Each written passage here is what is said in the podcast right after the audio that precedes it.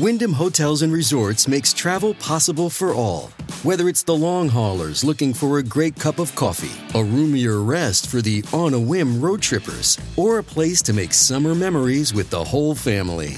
No matter who you are, where you're going, or why, with 24 trusted brands to choose from like La Quinta, Days Inn, and Super 8, your Wyndham is waiting. Get the lowest price at wyndhamhotels.com. Restrictions apply. Visit website for more details. This podcast is intended for mature audiences. Listener discretion is advised.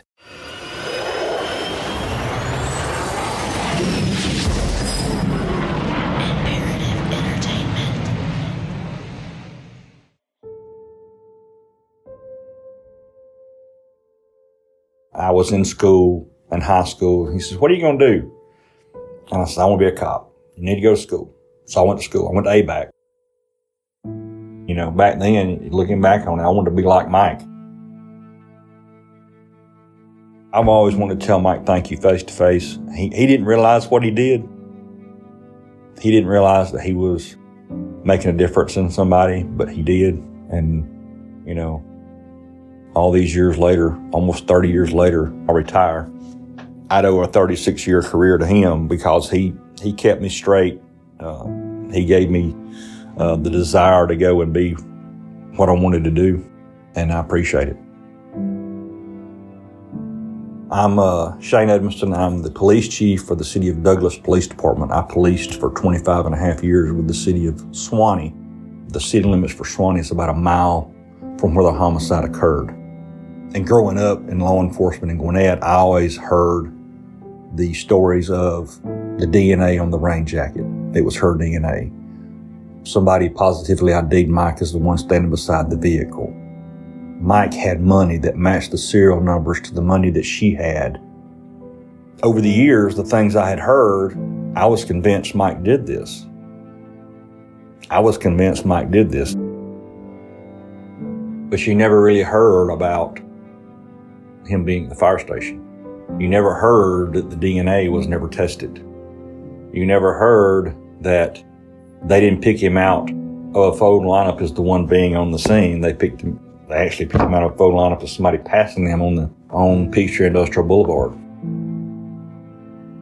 And I'd always heard, well, just Buford precinct was just so corrupt that, you know, it all started falling apart and they didn't know what to do. And it's hard to believe as a law enforcement officer that you've got an entire precinct, especially Gwinnett County Police Department, which is a very, very professional police department, or at least they are these days, or while I was involved in policing Gwinnett, um, how it could be like that.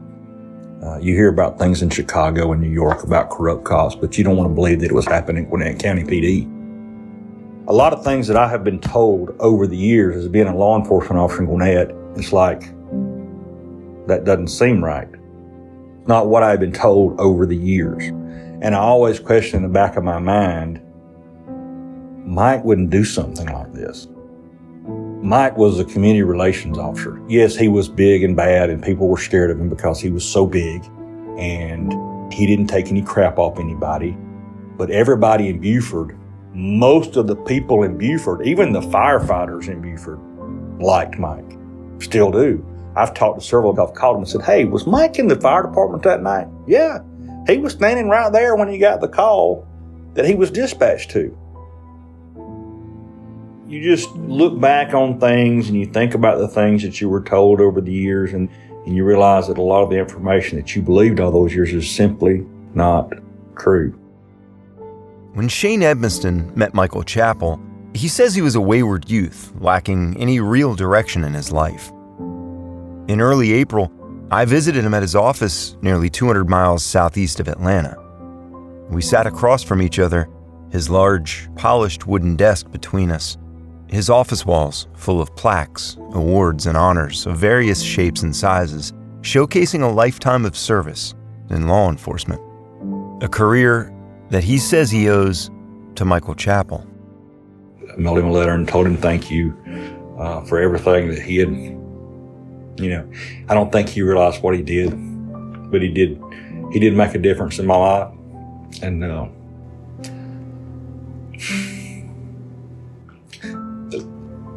the letter that he wrote me, you can tell he hadn't changed. He's still Mike. And if he didn't do this, he deserves to, for people to know.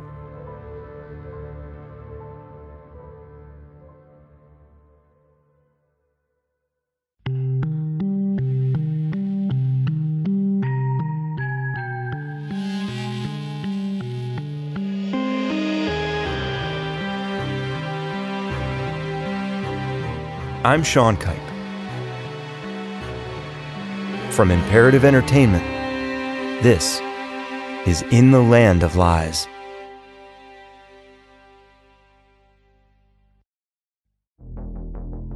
At this point, I've spoken to numerous people on both sides of the fence concerning Michael Chappell. People who are either unwavering in their belief that he is innocent or unrelenting in their belief that he is guilty. The multitude of requests to interview both John Laddie and Jack Burnett were denied, or ignored altogether. But you've heard one name come up over and over again in this series. He was the district attorney who convicted Chappell back in 1995. And if you'll remember, Henry said he wouldn't be happy that this podcast was coming out. That man, Danny Porter when you talk about highlights of career, I mean, I don't tend to think of them as things you brag about, but I, you know, they, they're stuck in my memory. This was a big case because, I mean, the way it worked is, is sort of, sort of levels of nausea is, you know, when the first witness said, I saw mm-hmm. somebody there with a blue light behind that brown car, you just go, oh shit. You know, there's a, there may be a cop involved in this the first thing we did is, of course, nobody wants to say, oh, God, it's one of ours. They told me when they planned on bringing him in to question him, and their intent was pretty much no matter what he said, they were going to arrest him. They felt like they had enough information to charge him on the night they brought him in. So he wasn't he wasn't going to leave that police station a, a free man. I'm convinced that we convicted the right guy. I'm convinced that it was all non tainted evidence, and most of the assertions in the book are fantasy. The investigation of Jean Thompson's murder was initially built around the theft of money. That's unarguably where it all started. So, the logical place to begin looking for any suspect's connection to the murder was in their bank account. And that's where they zeroed in on Chappell initially. All of his financial records were analyzed, his bills, his spending habits, and his personal and business bank statements. The focus was on cash spent and deposited in the week following the murder. As Porter tells me, that's where they got their first real break. There was the circumstances surrounding him spending $100 bills because we knew that the money was in $100 bills. And there were the circumstances of what he spent the money on and and spending it, and every one of those witnesses was clear that it was $100 bills. Here, Porter's referring to t shirts that Chappell bought for his gym and a car wash where the attendant first stated to police that he paid her with a $20 bill, but changed that testimony at trial, alleging Chappell paid with a $100 bill. Either way, the notion was that Chappell was all of the sudden flashing cash around. Porter argued that he was in financial straits prior to the murder, though, and needed money badly enough to kill for it. I pressed Chappell on this. No, no, not at all. You know, we we were just like everybody else. We uh, we were hardworking and paid our bills. There wasn't no. That's one thing it is there's no financial dire straits. They they tried to make it out to be because you had to know me. I just didn't. I didn't care about money. As long as we had food on the table and the lights was on and everything was paid, I'm happy as can be. Let me give you an illustration here. I didn't even carry a wallet. Okay, but no, we we were not under no dire financial. We were just like any other young couple, just with kids. But that doesn't really answer the question of where did the extra money come from. I was trying to orchestrate a. Uh, some officers to come work a part-time job, a traffic job that I was running, and it was paying cash on the barrel. And then you go in there and you read. I, I ended up having to work the, the most of the part time job myself, and I completely forgot about that influx of cash in the, in the defense part of uh, my trial. So you're looking at probably two, three, maybe even four hundred dollars of forgotten money that was available to me at the time, just that I earned that one week. Chappell says he had several part time gigs like this on the side at any given time, and had also recently taken a small cash loan from a friend to purchase the Iron World t shirts. He also benefited financially from his massive size. Oh, yeah, yeah. Uh, one of my uh, bodyguard gigs is uh, Jack. Uh, oh, what's his last name? Jack Dudley is the name that escaped Mike here. Anyway, he was uh, he had gotten in trouble with uh, DUI trouble, and he had money, but he was he liked to party, but he needed a bodyguard driver, and I was into the uh, fledgling executive protection business, and so I just became his driver at the standard rate of twenty five dollars an hour. And he was a businessman, and he uh, he was telling me how to do my business, you know, make it better and advertise and whatnot. And he had loaned me fifteen hundred dollars in February of 1993, just a month or so before this. And he testified at trial, and it was supposed to be for advertising. And I had ordered those T-shirts then. Not only did Porter's team hire a Canadian-based forensic accountant, but a comprehensive internal investigation at Gwinnett County Police was also performed by one Lieutenant M.D. Powell. This analysis, which became known as the Powell Report, was created from a database so extensive that it contained information on Chappell dating back over a decade. For the trial, though, the Powell Report concentrated on the weeks surrounding the murder. It contained dates and times of vehicle registration checks Chappell ran while on duty, phone records detailing who he called or received calls from at home, the gym, and the police precinct. It showed detailed financial records and his MDT, or mobile data transfer traffic, which was like an early version of text messaging between police officers. But the cash deposits made the week following the murder were crucial for investigators. They needed to show an influx of cash to cement their theory that he had stolen Emma Jean Thompson's money and was out spending it. Chappell's bank accounts did show six separate cash deposits over a six day period that week, totaling nearly $2,700. Though only about $500 more than the previous week's deposits, the fact that it was largely in cash is what interested investigators. I think that put us over the line in terms of probable cause.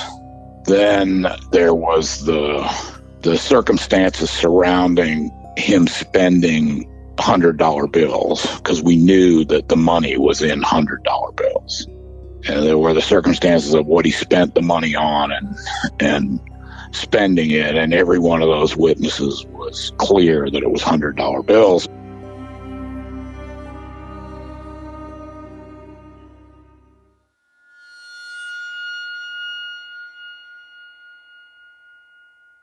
Afford Anything talks about how to avoid common pitfalls, how to refine your mental models, and how to think about how to think. Paula, while certainly you can mess up on a million dollars a year, it is far less likely than it is on $30,000 a year. Right. I would meet wonderful people that were struggling with a budget that was super tight. It was 100% you need to make more money. Make smarter choices and build a better life. Afford anything, wherever you listen.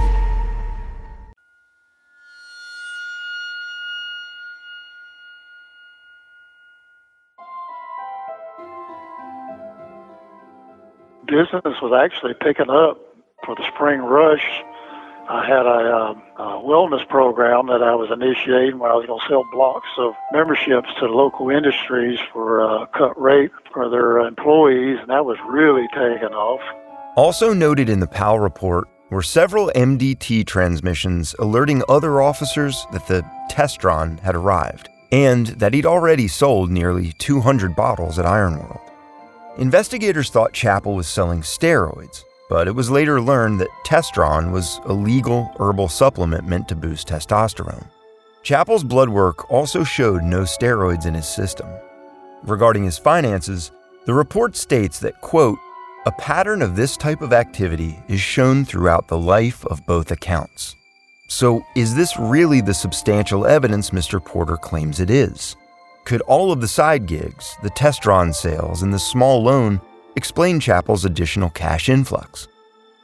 And what about the phone call that Chappell allegedly made to Emma Thompson asking her to meet him the night of the murder to compare serial numbers on money he had found? Lieutenant Powell had all of the phone records, had all of the phone records that were pulled by the district attorney's office and they reviewed Emma Thompson's home, her work, Mike Chappell's home, his gym, the precinct. Neither one of them had cell phones, neither one of them had pagers. So their main communications, all the records were pulled. And those phone calls did not happen that day.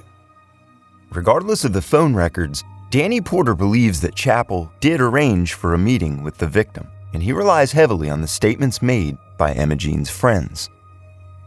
Frankly, I believed the two friends of Jean that he did arrange for a meeting that night on her on her she didn't know exactly when but on her way to work and that he did have this supposed plan to recover her money and that all she had to do was bring the money she had and and then he, give it to him and then he would get all of her money back. I, I believe those witnesses that she did talk to those people and, and tell them that. In all, the Powell report leaves us with one very important takeaway.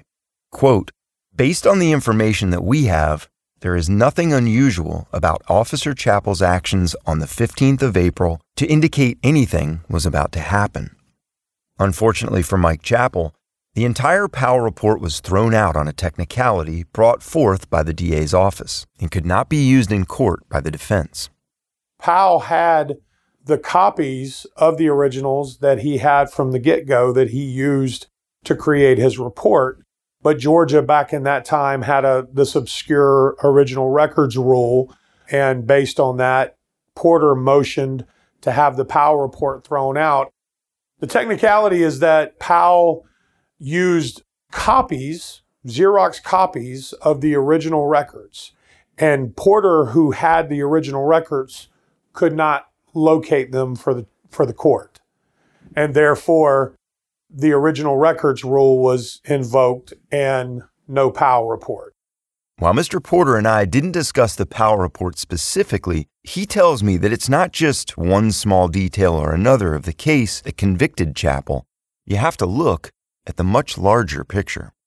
I think when you look at the whole case, it all came together once you once you started to put the little pieces together. And in fact, that's how I described it to the jury: is that as you put the pieces together of beginning with his dealings uh, with Jean Thompson and how he handled that theft call and I mean, the the fact that none of it was documented, none of it, all this running the boo and all that bullshit that he talks about.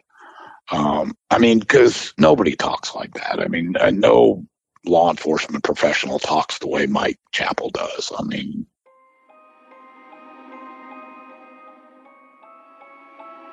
When search warrants were executed in the early days of the investigation, police searched Chappell's gym, home, precinct lockers, and his patrol car. In his patrol car was found a partially filled out burglary report for Emma Jean Thompson, his now unaccounted for intel files, and several evidentiary items which would prove pivotal in the case. Four $100 bills tucked inside a ledger in Chappell's patrol car. The serial numbers showed the bills came from People's Bank, the victim's bank, a month before the murder about the time Emma Jean Thompson withdrew her inheritance money. But Chappell also did business at that bank. Coincidence? Could be. It could be. I mean, but I, I don't think it's coincidence when you when you take the whole picture, when you when you put it all together.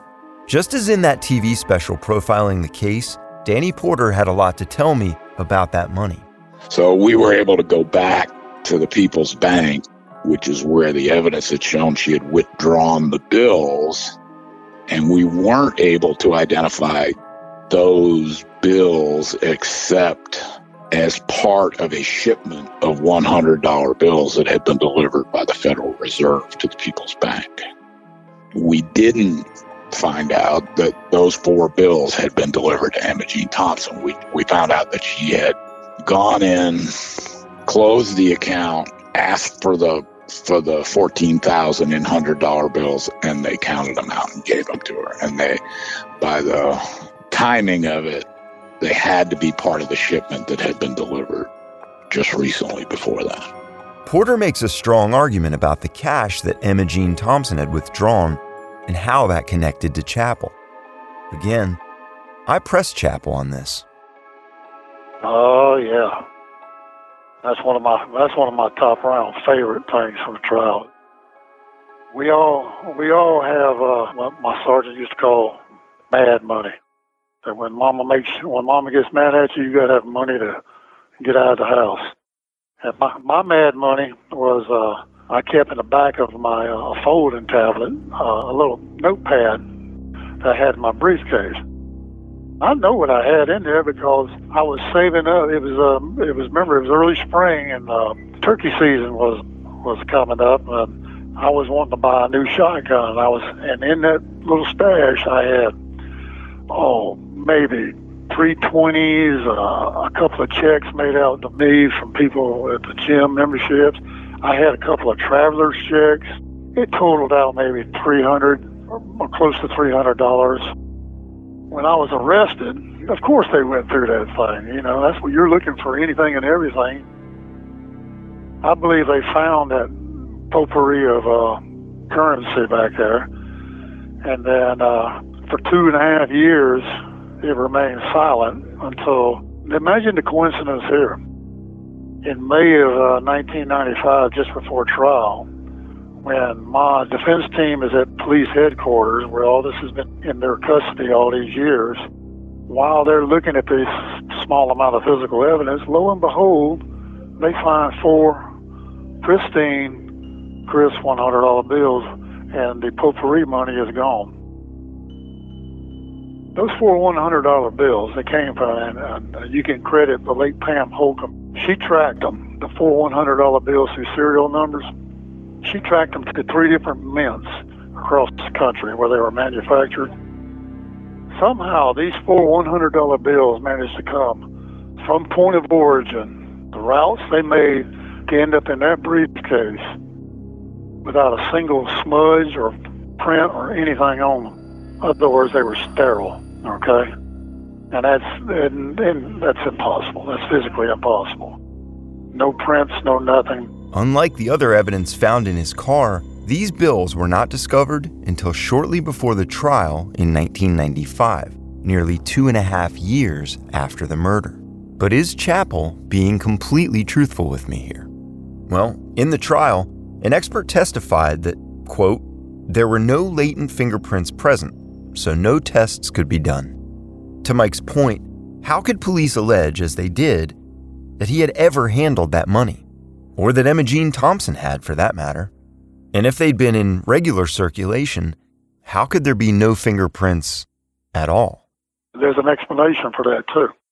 There's a system used by local law enforcement in those days that uh, when you're making a purchase, undercover purchase, you can take a a chemical called methyl ethyl ketone. Uh, it's called MEK, and it's a de-oiler, degreaser for metal.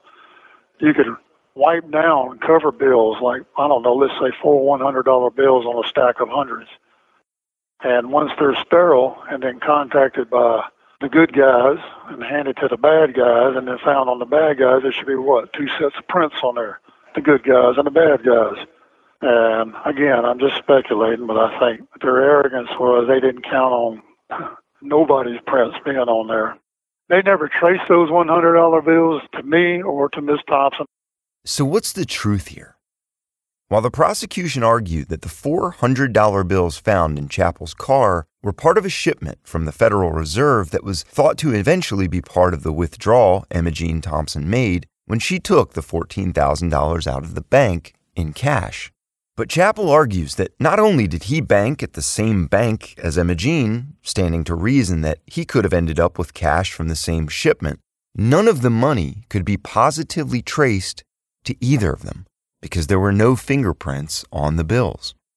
Next, I asked Danny Porter about the gun found in Chappell's car a machine gun not registered to Chappell with the serial number intentionally removed. In the trunk of his police car, yeah. It was a fully automatic M16. The M16 is the military rifle that was issued, and the serial number had been removed, ground off of it to the extent that we even sent it to the ATF lab and couldn't raise the serial number. But it was clearly a military weapon. It was not a sporting round. And he had about 158 rounds of ammunition. And he also had components to a silencer. So that indicated to us that it had been somehow taken and stolen from the military or a military armory. But because we were never able to raise even part of the serial number, we didn't know where it came from, and that's why he wasn't charged with it. Oh, well, all I got to say is, uh, I, I can say it now. It was uh, my father-in-law's, my late father-in-law. I basically took it away from him because he, he he wasn't supposed to have it. There was nothing more sinister than that, that right there. Yeah, it was a confiscated, it was a confiscated weapon. It was just something as simple as that. And the delicacy of uh, being family, you know, it was going to be turned in. It just, this had just happened just a week before all this went down. So it was, um, it was no, it was just timing. The M16 clearly didn't match the weapon that was used to kill Emma Jean Thompson but was used at trial to negatively reflect on Chappell's character. Why would he keep the M16 and have components to make a silencer? He had to know, particularly if he's the super duper investigator that was characterized in the book, that even possessing it was not only a state offense, it was a federal offense. And he couldn't just he couldn't just let his father-in-law slide on it if he was that much of a cop. Turning it into the evidence room to have it destroyed is not a viable solution for him.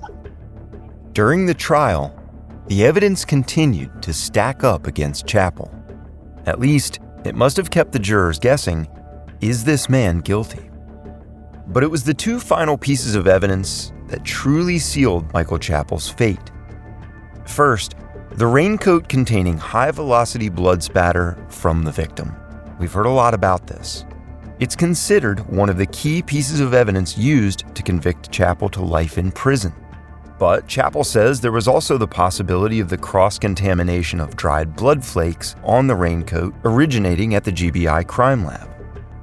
First off, it never should have been used after that fiasco there. It never should have been used. It entered as evidence. I've seen the photographs you can actually see flakes of her blood on the table. But let's forget about the possibility of cross contamination for a second. There were several very small drops of blood on the right front area of the raincoat.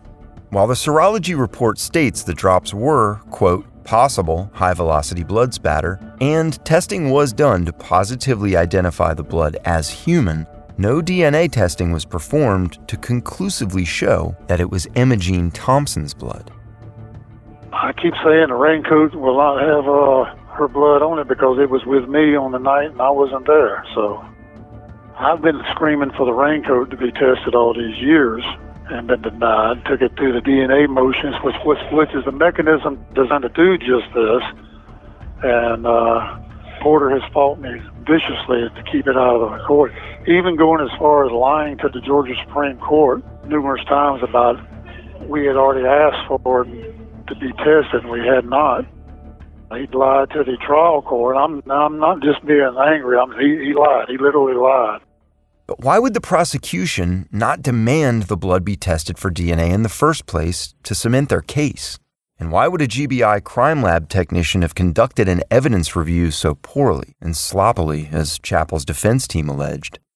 I mean, I didn't find out about the blood spatter until Kelly Fite was looking at it down the crime lab, and he said, "You know, there's blood spatter all over uh, the right arm and right chest of this." And I, I thought, well, that's kind of cool. But then the DNA people came over and said, "We don't think that there's enough here to do an RFLP DNA analysis on it. At best, it would be 50 50. So I had to make a decision that every trial has, lawyer has to make decisions. And I made the decision that, in my opinion, the, the raincoat made a better, more persuasive argument pinned up on a board while Brian Frist pointed out the blood spatter than it would be all cut to pieces with no result. Even several of the jurors found this information confusing and concerning, as discussed in a Dateline special on the Chappell trial from the late 90s. Some felt the defense had raised valid points about a sloppy police investigation. For example, why wasn't the blood on Chappell's raincoat ever tested to see if it was the victim's? It left a doubt in our minds, even though they may have not been able to get any kind of decent testing from it. At least they would have tried.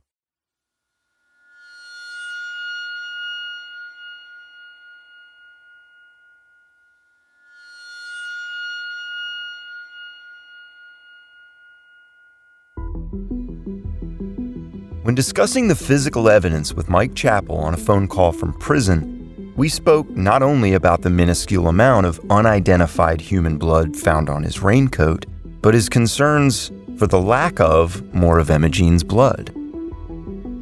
The driver's side door where supposedly the outside shooter would have been, i.e., me, was pristine. There was no blood on it, no contamination on the photographs, no on the roof, on the, on the window, the partially raised window, no nothing. But on the passenger side, you see what, what appears to be cast off, like not spray, but just where a body was just flopped and it cast it off a little bit. Your, of course, your raincoat, if, if a shooter was wearing a raincoat, you would expect to find extensive back blasts, to tell the truth, without being too gory. You, know, you got to look at the situation. Today, though, I still, again, that's been part of my uh, request for biological preservation on this evidence. Chappell's defense argued that if he'd been the shooter, there should have been much more blood present on the raincoat, given the close proximity of the shooter to the victim. And while the drops of blood on the ground outside of Emma Jean's car on either side are perplexing, the drops of blood inside of the locked passenger door jamb have never been explained. There was noticeably not as much blood spatter as you would expect from two close contact bullet wounds. There was a little bit of blood spatter on the windshield. There was no backblast toward the driver's door. There was a little bit of, and they didn't call it high velocity blood spatter on the passenger door. And oddly, once you opened the passenger door, there were blood drops in the door jamb of the closed and locked passenger door. There was a lot of blood pooled on the, you know, the center console and the passenger seat, which you would kind of expect from the down angle of her head. So there was blood that, you know, drained there, pooled to the back seat, and there was a little pool of blood in the back seat. But again, there was a surprising lack of blood spatter throughout the rest of the vehicle. These observations, along with the fact that Emma Jean Thompson's seatbelt was tucked underneath of her arm, as opposed to over her shoulder as one would expect, leads to the question could she have been shot elsewhere and later placed in the vehicle? Or could the shooter have been inside the car with her? But assuming she was, in fact, shot while inside her car, how do you explain the placement of the blood drops on the raincoat? Those drops were concentrated on the right front portion of the coat near the armpit area in a small triangular shape. But the driver's side window was still raised halfway, which theoretically should have prevented at least some of the backblast from exiting the car. And furthermore, there was no blood on the raincoat sleeve, inside the car door, or window. The raincoat was also ballistically tested for gunshot residue, and the test was negative. As Chappell's trial unfolded in front of a national audience, the evidence against him mounted.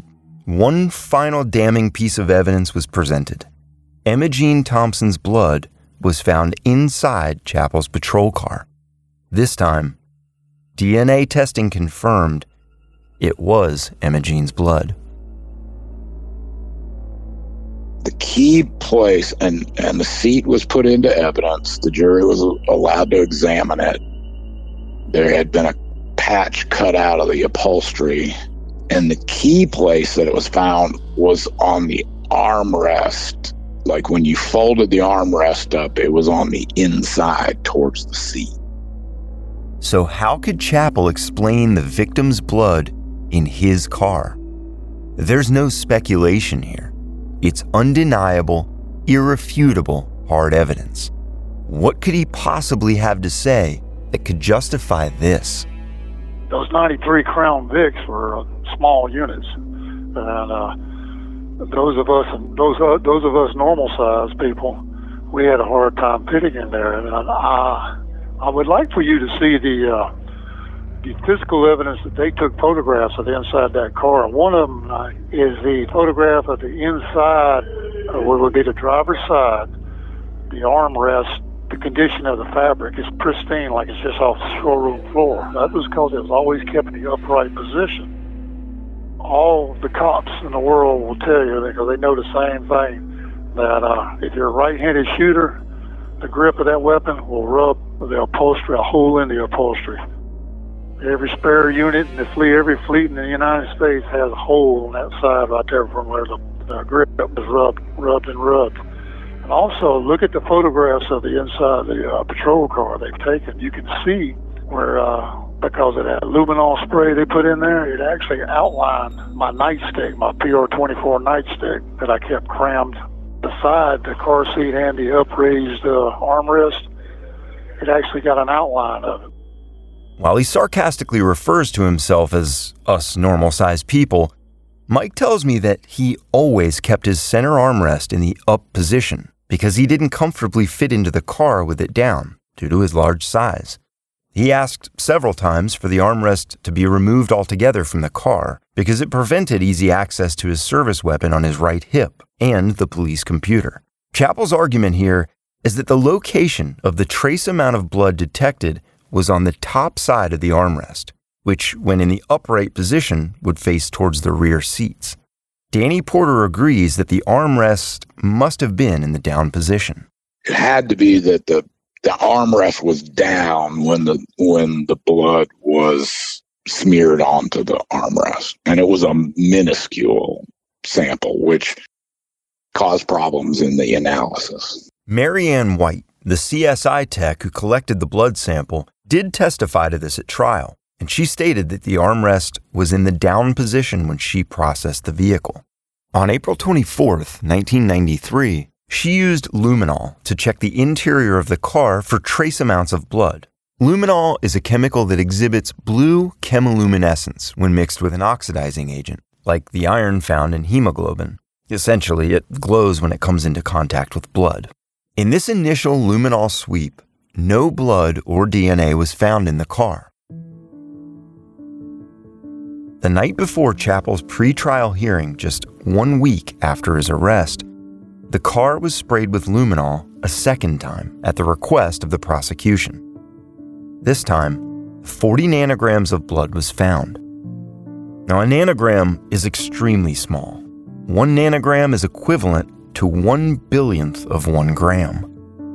Now, they may have just missed it the first time, but Chappell claims that the minuscule amount of Emma Jean Thompson's blood was planted on the armrest. And Chappell isn't the only person who feels the blood may have been planted in the car.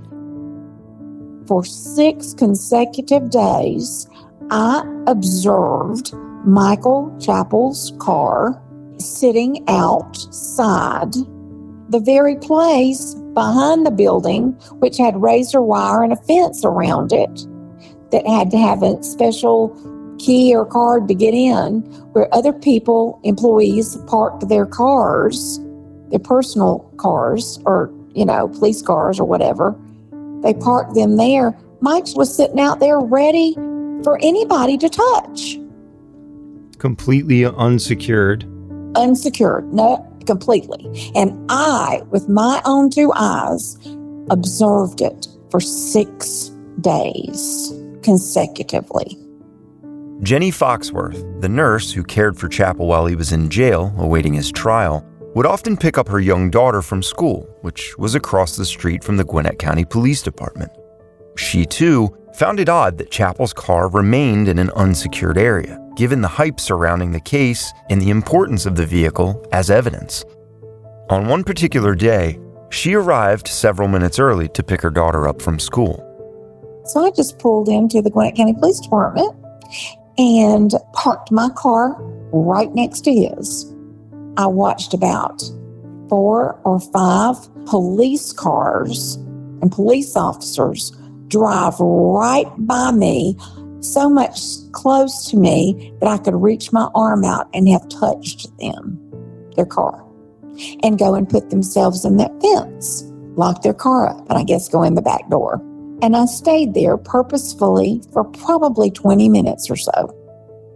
Not one time did anyone say to me, Hey, can I help you? Hey, what are you doing? Don't touch that car. No one spoke to me. And did you did you touch the car? Did I touch the car? Oh, you definitely dang sure I did. My handprints are all over that little thing. I purposefully, because it had like a little mist on it, little rain. I took my finger of my right hand, my index finger, and I drew. What I first did was I went to all four doors, playing out in the daytime. Police car, police officers driving by me, some of them smoking out front, and I tried to open all four doors. So my handprints are there. Jenny was trying to get someone's attention and look suspicious. Still, no one said a word to her. I'm just in shock. They're not really doing anything. And if this is how they're going to handle this high, you know, people are talking about this everywhere at the jail, you know, if this is how they're going to handle stuff, I'm really worried. I put my handprint of my right hand on each window. And as I walked around the car, I drug my left arm and hand completely across the trunk. I'm trying to make it obvious to these people I'm messing with this car. Don't y'all care? And not one single solitary person that was an employee that I knew, even people that I knew, never even they acted like I was a ghost and they didn't see me. Could this lack of security have given someone the opportunity to plant the blood? If so, how would they get Emma Jean Thompson's blood in the first place? I will tell you this. I do know that they handpicked the first forensics team that went over that car top to bottom, and there was nothing found. I have been to autopsies inside the morgue autopsy room. The entrance is on the same side, I mean, is right there on the side of the building where they do all the post-mortem autopsies. It's in that police building. Wow, our morgue, you just had to open the door and walk in. Uh, to put it, just how easy accessible the morgue is to us in those days. We were we were at the range uh, doing SWAT probably, got to yucking it up. We went next door to the morgue and got in on the uh, just walked in and got hold of the uh, organ the organ scales where they weigh the, the stuff, and uh, we weighed my arms because I had such giant arms. And by the way, one weighed 47 pounds and the other one weighed 46 pounds. But yeah, yeah, it was uh, readily accessible. The car was tested with forensics and found nothing. After the autopsy was completed, they take tissue and they take multiple vials of blood and they take tissue from many parts of the body, weigh the parts of the body, They uh, draw blood from the victim to test for various and sundry things. They take hair, they take nail clip, you know, they do all that kind of thing. Whomever was in that building had access to a Emma Jean Thompson's blood and could have easily planted it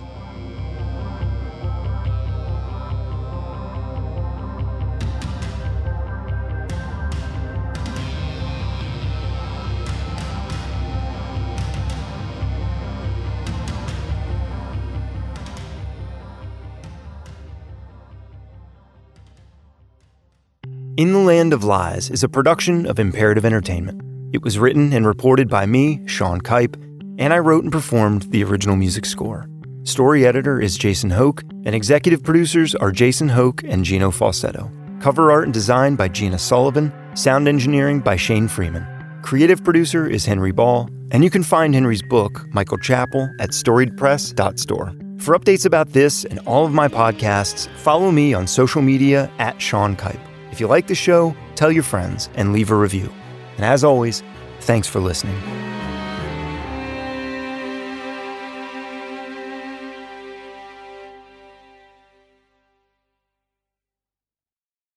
Bigger Pockets portfolio of podcasts are worthy of your investment. We're having a real conversation as real real estate investors. New episodes available every day. It's important to buy where it makes money and not necessarily where you want to travel to. Bigger Pockets, On the Market, Rookie Real Estate, or Money Podcast. The purpose of flipping is to create more cash so then you can reinvest into other types of properties. The Bigger Pockets Podcast on YouTube or wherever you listen.